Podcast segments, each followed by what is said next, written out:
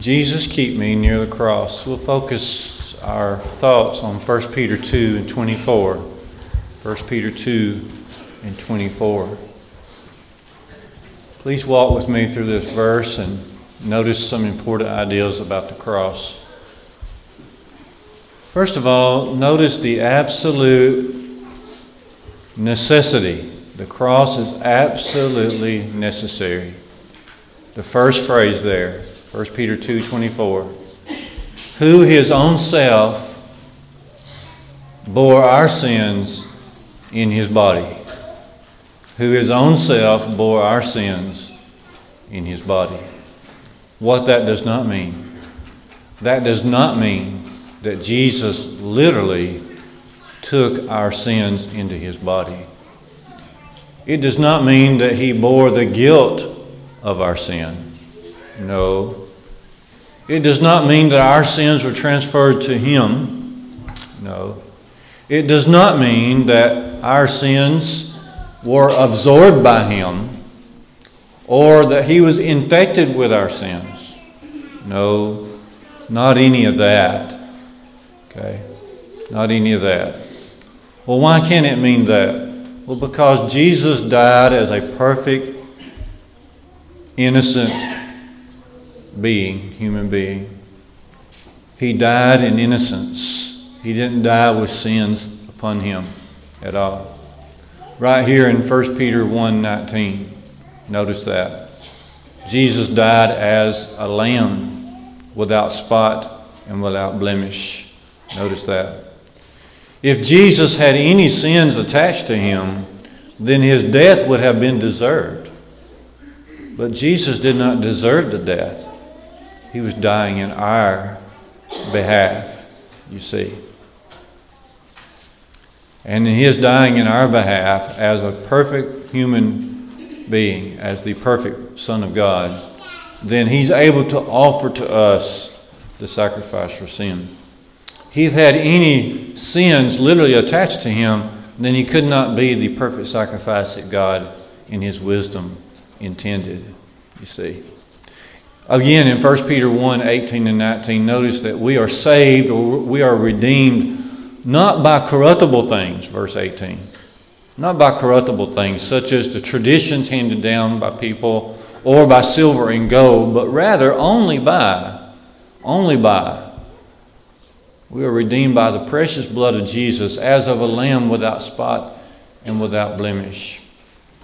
And so in 1 Peter 2:24, he himself offered, he himself bore our sins in his body. What does that mean? Well, it means simply that he bore the punishment of death,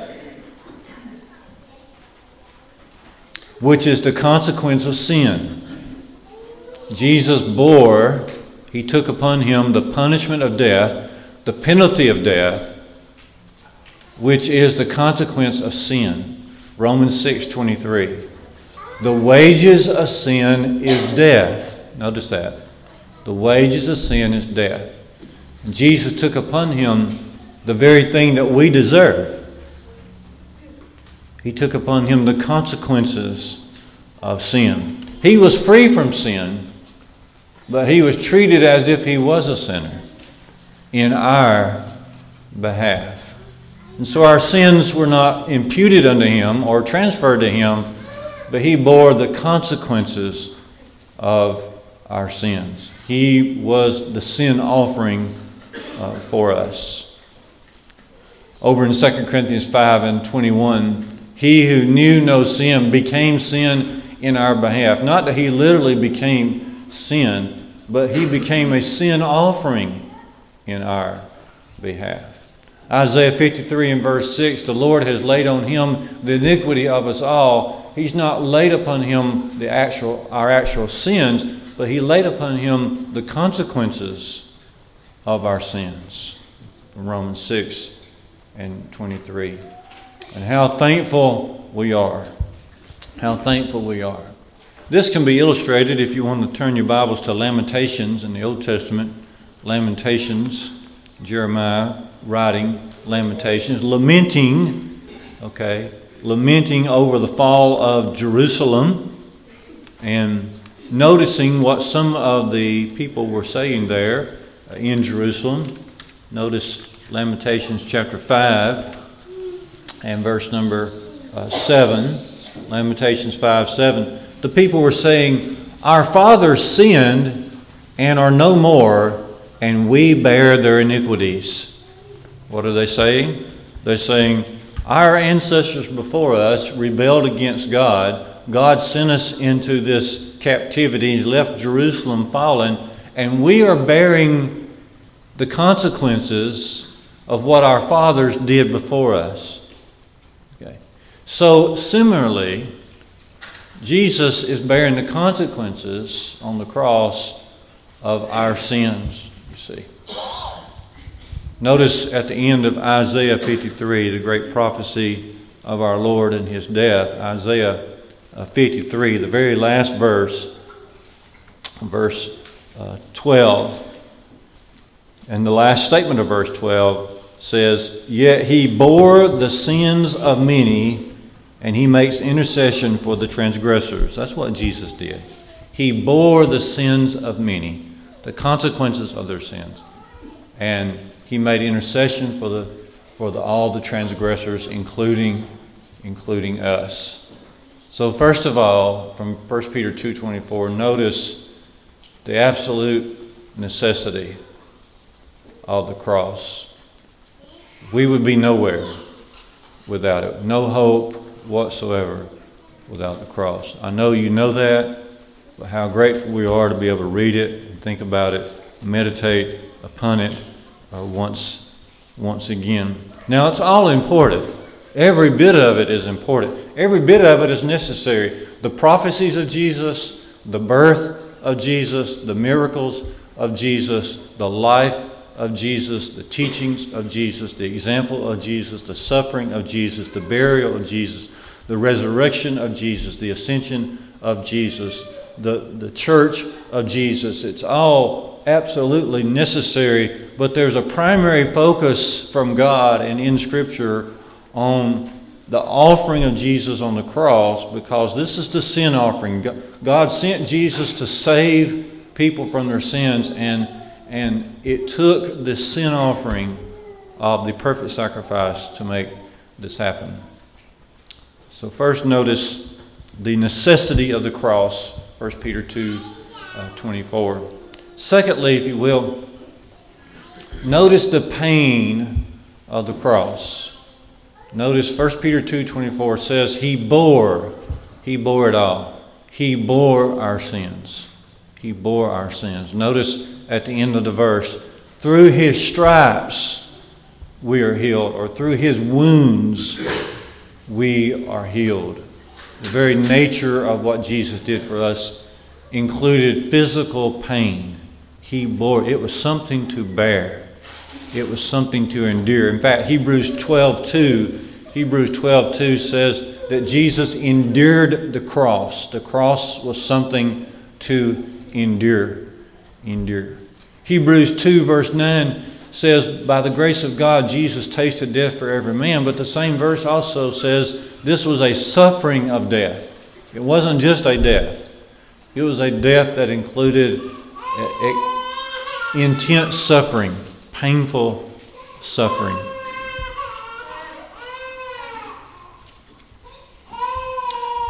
The word, and you have probably heard this before, but it's good to remember the word ex- excruciating, we use the word excruciating, comes from crucifixion. The letters EX mean out of, and the rest of the word pretty much means crucifixion. Excruciating out of the crucifixion. Okay. That's where we get the word excruciating pain. And this is this is absolutely on target when it comes to what Jesus did for us. It was excruciating pain. When we read of Jesus coming to the cross, Matthew 27 and uh, 34, they offered him wine mixed with gall, kind of a narcotic, and he refused it. He refused it, Matthew 27 34. He refused it because he wanted to endure the pain. He wanted to make the sacrifice necessary for our salvation. pain. Notice the pain of the cross. The pain of the cross tells us what God thinks about sin, doesn't it? That He would allow His Son, He would send His Son to endure this sort of pain tells us God's attitude towards sin, but also lets us know quickly how much He loves us. John 3 16. For God so loved the world that He gave His only begotten Son, and the rest you know. But it lets us know what He thinks about sin. It lets us know how much He loves us to see and to notice and to send His Son to endure the pain that He endured. Going back to Isaiah uh, 53, verse 10, it says here, It pleased the Lord, or it was the will of the Lord to crush him. To crush him. Uh, it was God's will to put him to grief when his soul makes an offering for sin. You see that, Isaiah 53 10? It pleased the Lord. It was the will of the Lord that Jesus be crushed to endure this pain for us. Acts 2:23 Peter says it was the determinate counsel and foreknowledge of God that brought Jesus to the cross. It's God's will. We were just singing part of that song there. The wrath of God was satisfied. It's uncomfortable to read that or to sing it, but we must try to come to know the holiness of God.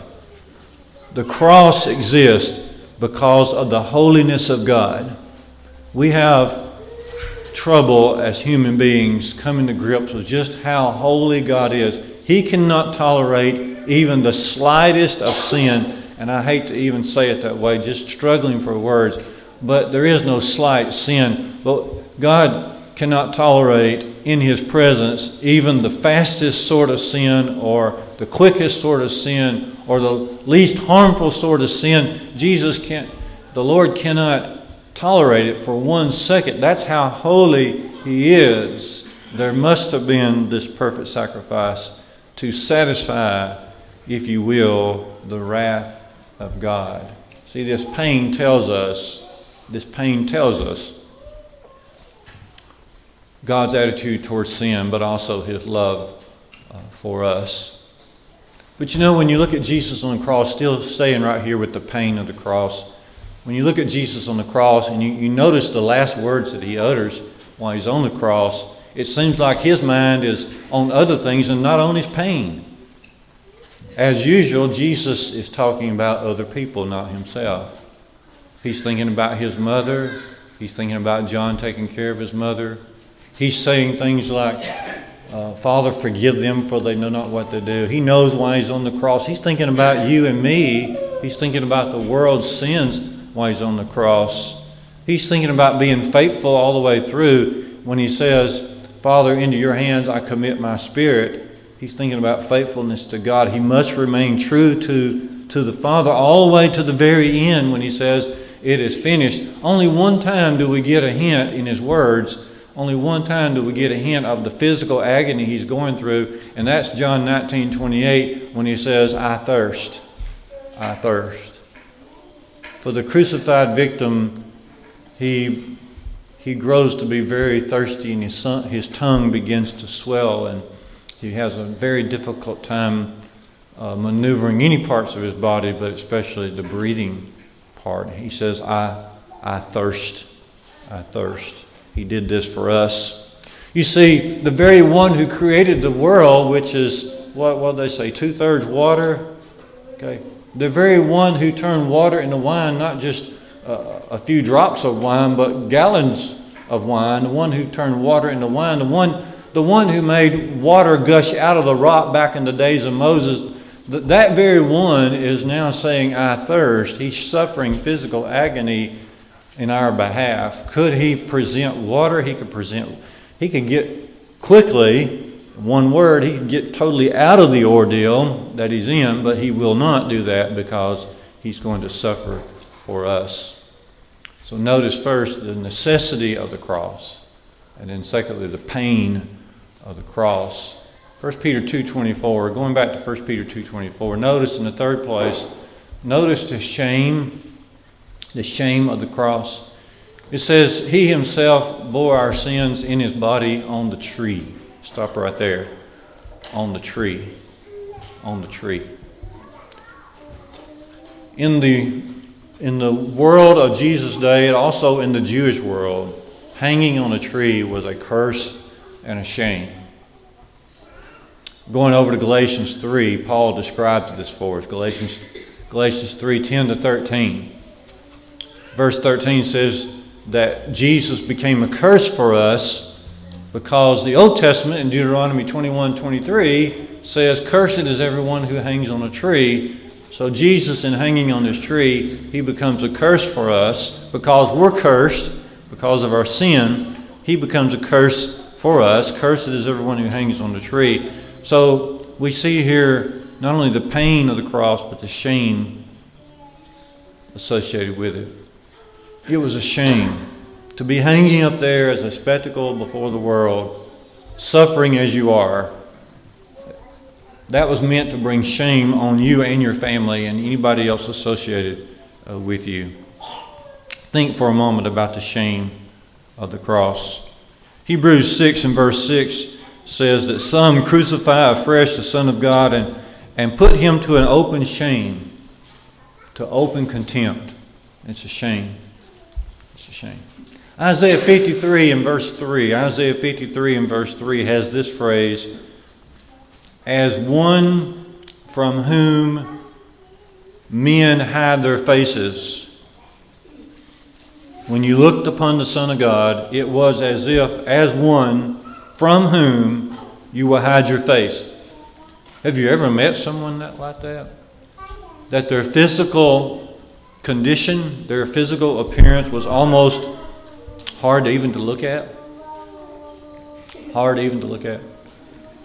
Several years ago, we were down here in the uh, doing a devotional at the Moulton Nursing Home, and one of the ladies that come in, she knew the old gospel hymns, but she had had an, an eye removed, and her patch that would cover that eye uh, had fallen off, but she didn't care. She was coming on into our devotional, and that just sticks with me as as uh, I was up there and doing a song and reading the scripture, and it was difficult to look her way because of that tremendous uh, hole uh, where her eye should be. But here Jesus is. He's been scourged, almost beaten, whipped to death, and now he's on the cross. And as men looked, it was difficult to look that way. The shame, the shame. There's a man who wrote a memoir from way back in the 1940s and 50s. He was um, a witness to some of the atrocities with the Jews and the Nazis. And um, I think his name is Pierre von Paulsen. He tells of a scene in the police headquarters of the Nazi troops where, on one side of the room, they were beating a couple of the Jewish brethren, uh, but on the other side of the room, there was a Jewish rabbi and they had stripped him uh, naked. And um, instead of just beating him to death, they were going to uh, make fun of him. They told him, they stripped him naked, and then they said, um, Preach the sermon you were going to preach this Saturday in the synagogue. And so the man began, the rabbi began to preach the sermon. He, it was from Micah 6 and verse 8, where the encouragement is to walk humbly with your God. He just began to talk about that scripture and and talk about his sermon as they whipped him and as they mocked him, as they whipped him, as they, and as, as that rabbi had to watch his other two Jewish colleagues be beaten to death on the other side of the room. It brings us to the scenes, it reminds us of the scenes of Matthew 27 and, um, and 26, where they scourged Jesus, and then after they scourged him, they whipped him, then they brought him into um, to this arena, this um, headquarter type place. They called together all the battalion of the, of the soldiers and uh, they stripped him there. And they put the crown of thorns on him and they mocked him. They put a reed in his hand, they put a purple robe on him. And they said, You know, you say you're a king, you got to have a crown. So they twisted some, some thorns and made a crown and placed it on him. They say, You're a king. They put a reed in his hand. They took the reed and beat it, beat on his head. And they put a, robe on him. And then they knelt down and, and as they're mocking and they, they make fun of him. You say you're a king. You say you say you're a, you're a prophet. Prophesy unto us. Who, who is it now that's beating you? Who is it now that's, that's hitting you? And, and they did that to our Lord. You see, there is the shame of the cross.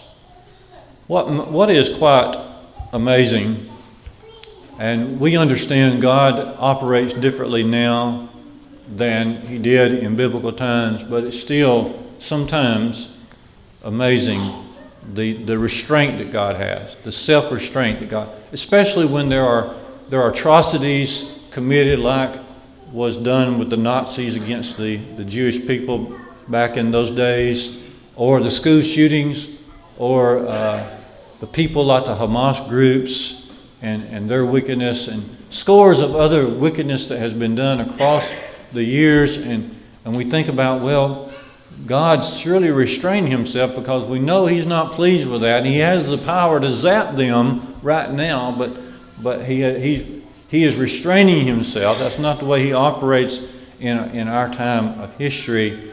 But nothing compares to the self restraint found right here around the cross. Even with the shame taking place, think about how much self restraint was brought to bear by Jesus. Remember, Matthew 26, 52 and 53, Jesus told Peter, don't you know at this time I could call legions of angels?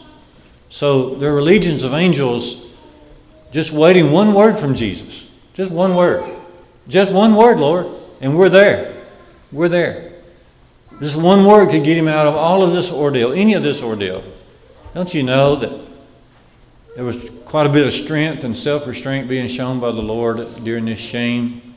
We know there were. I mean, with every lash from the whip, just one word. Just one word, Lord. One word. With every word of mockery, Lord, just one word. We're there. One word. We're there. With the twisting of the crown of thorns, we're there, Lord. We're there. Even after Jesus was hanging on the cross, they still came by and said, You know, He saved others, Himself He cannot save. If you be the Son of God, come down from that cross. Just one word from the Lord would take care of business on that day. But what self restraint God displays in the shame of the cross. And for that, how grateful we are. And then finally, this morning, 1 Peter 2.24, we, we see the necessity of the cross, we see the pain of the cross, we see the shame of the cross. Notice the next phrase when he says, He bore our sins in His body on the tree that we might die to sin and live unto righteousness. This refers to the triumph, the victory of the cross, the triumph of the cross. You see, basically, this pain and shame of the cross is meant to propel us motivate us, propel us to die to sin and live, as we follow Christ, live unto righteousness. For through his wounds we have been healed. That's what it's, uh, that's what it's meant to do. There's a passage that I want you to connect to 1 Peter 2, and that is Colossians 2 in verse 15. Colossians 2 and 15. I am sorry that I have not emphasized this properly over the years, but I'm making that correction right here because this needs to be to be emphasized with the cross. Colossians 2:15. We know Colossians 2:14 that says when when Jesus died on the cross, then he nailed the old law there. Look at verse 15, Colossians 2:15. It says, "He disarmed the rulers and the authorities and put them to an open shame by triumphing over them in him." That's what he did on the cross. The cross has a disarming effect. It has a disarming impact. What does it disarm us from? Well, we were just singing there, nearer, my God, to thee, nearer, nearer. And the third verse says, Sin, with its follies, I gladly resign, all of its pleasures, all of its pleasures, pomp and pride, give me but Jesus, my Lord, crucified. This is what the cross is meant to do to us. Let me read that again from this psalm book. Sin with its follies I gladly resign. All of its pleasures, its pomp, and its pride I resign. Give me but Jesus, my Lord, crucified. You see, that's the triumph of the cross. It disarms us from what? It disarms us from our pride. It disarms us from our pleasure of sin. It disarms us, disarms us from all our selfishness that we feel that we have to contribute to the world. It disarms us of all that. Every tool and every weapon that Satan would give us to, to manipulate in this life, the cross, if we so respond, would disarms us from all that. It spoils all that.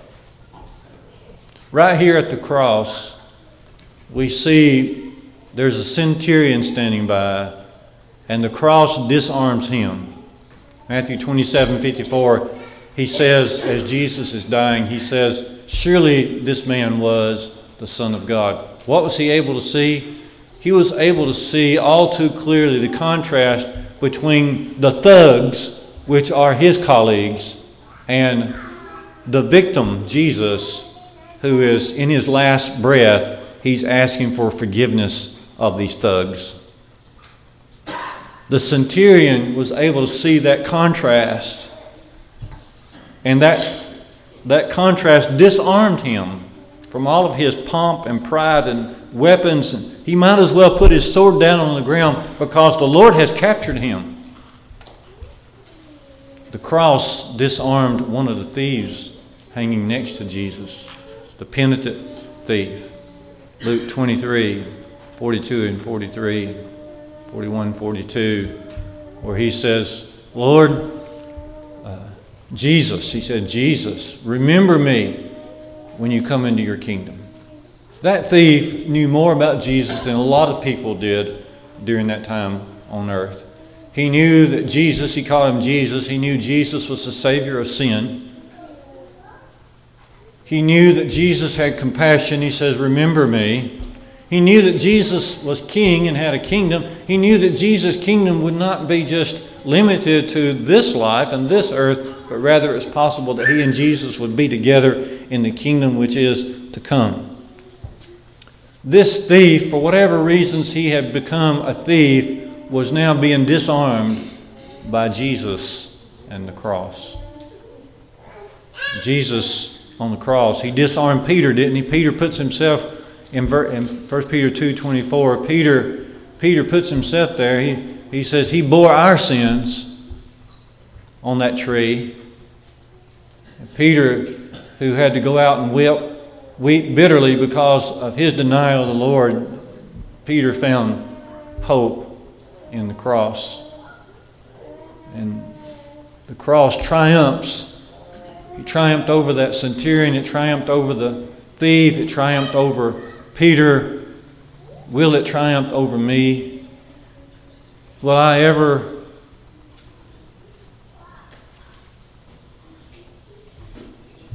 How about you? Will it ever triumph over you? That's why we sing, Jesus, keep me near the cross. You know, those two thieves next to Jesus, one repented, one did not. It presents a choice in the world, doesn't it? A choice in life. When you look at the powerlessness of Jesus, when you, when you, when you look at Jesus on the cross, allowing his, his power not to be displayed, the powerlessness of Jesus, what, what does that bring to your mind? For one thief, it said to him, it said, God is unable, God is impotent, he, He's unable to do anything. So he just died and went on to be with the devil. But the other thief, he saw in the powerlessness of Christ, he saw the love of God. He saw that love conquers all. That's our choice too. The choice, the choices that those two thieves made is our choice too. Will we look at the cross and see a, a God who is unable to do anything for us, or will we see the real power of life Will we see the love and humility and be able to incorporate that into our lives? You see, it's important not only to see the cross, but to sing this song, Jesus, keep me near the cross. Does it have any, does it disarm me? A lot of Christians become Christians because of the cross, and then they forget about the cross. As if, well, that was them, but now I'm going to take over. Lord, thank you for dying on the cross. Now I'll take over from here. And that's where we lose our souls. Because the cross is to have a continuous impact on us. Well, just a few thoughts here from 1 Peter 2:24 about how necessary the cross is, the pain of the cross, the shame of the cross, and the triumph, the victory of the cross. And only it's only victorious if we're able to see it and we're willing to open our heart to it. Notice there that it's possible that the cross will move us to die to sin, really to repent, and then to live toward righteousness, which is simply to say, Lord, I will do what you want me to do. You want me to be baptized for forgiveness? I will do that. You want me to share your word? I will do that. You want me to worship in your name? I will do that. You want me to, to walk in your steps? I will do that. You want me to shine my light? I will do that. I will live under righteousness. What causes me to do that is, well, it's the cross. It's the cross. Notice verse 25 of 1 Peter 2. We, like sheep, have gone astray. We are, we are straying like sheep. But now, notice Peter's words there. Put yourself in Peter's words, Peter's shoes. Peter is saying this. It must have meant a lot to Peter. Peter must have remembered all the things he had done against the Lord. He, but he says, We were straying like, like, like sheep. But he says, But now we have returned unto the shepherd and bishop of our souls. That's what the invitation of God is all about. Yes, we all stray, but are you going to return? You know, now can be a lot different than then. Brother Wiley, come and lead us in this great song. Let's all stand.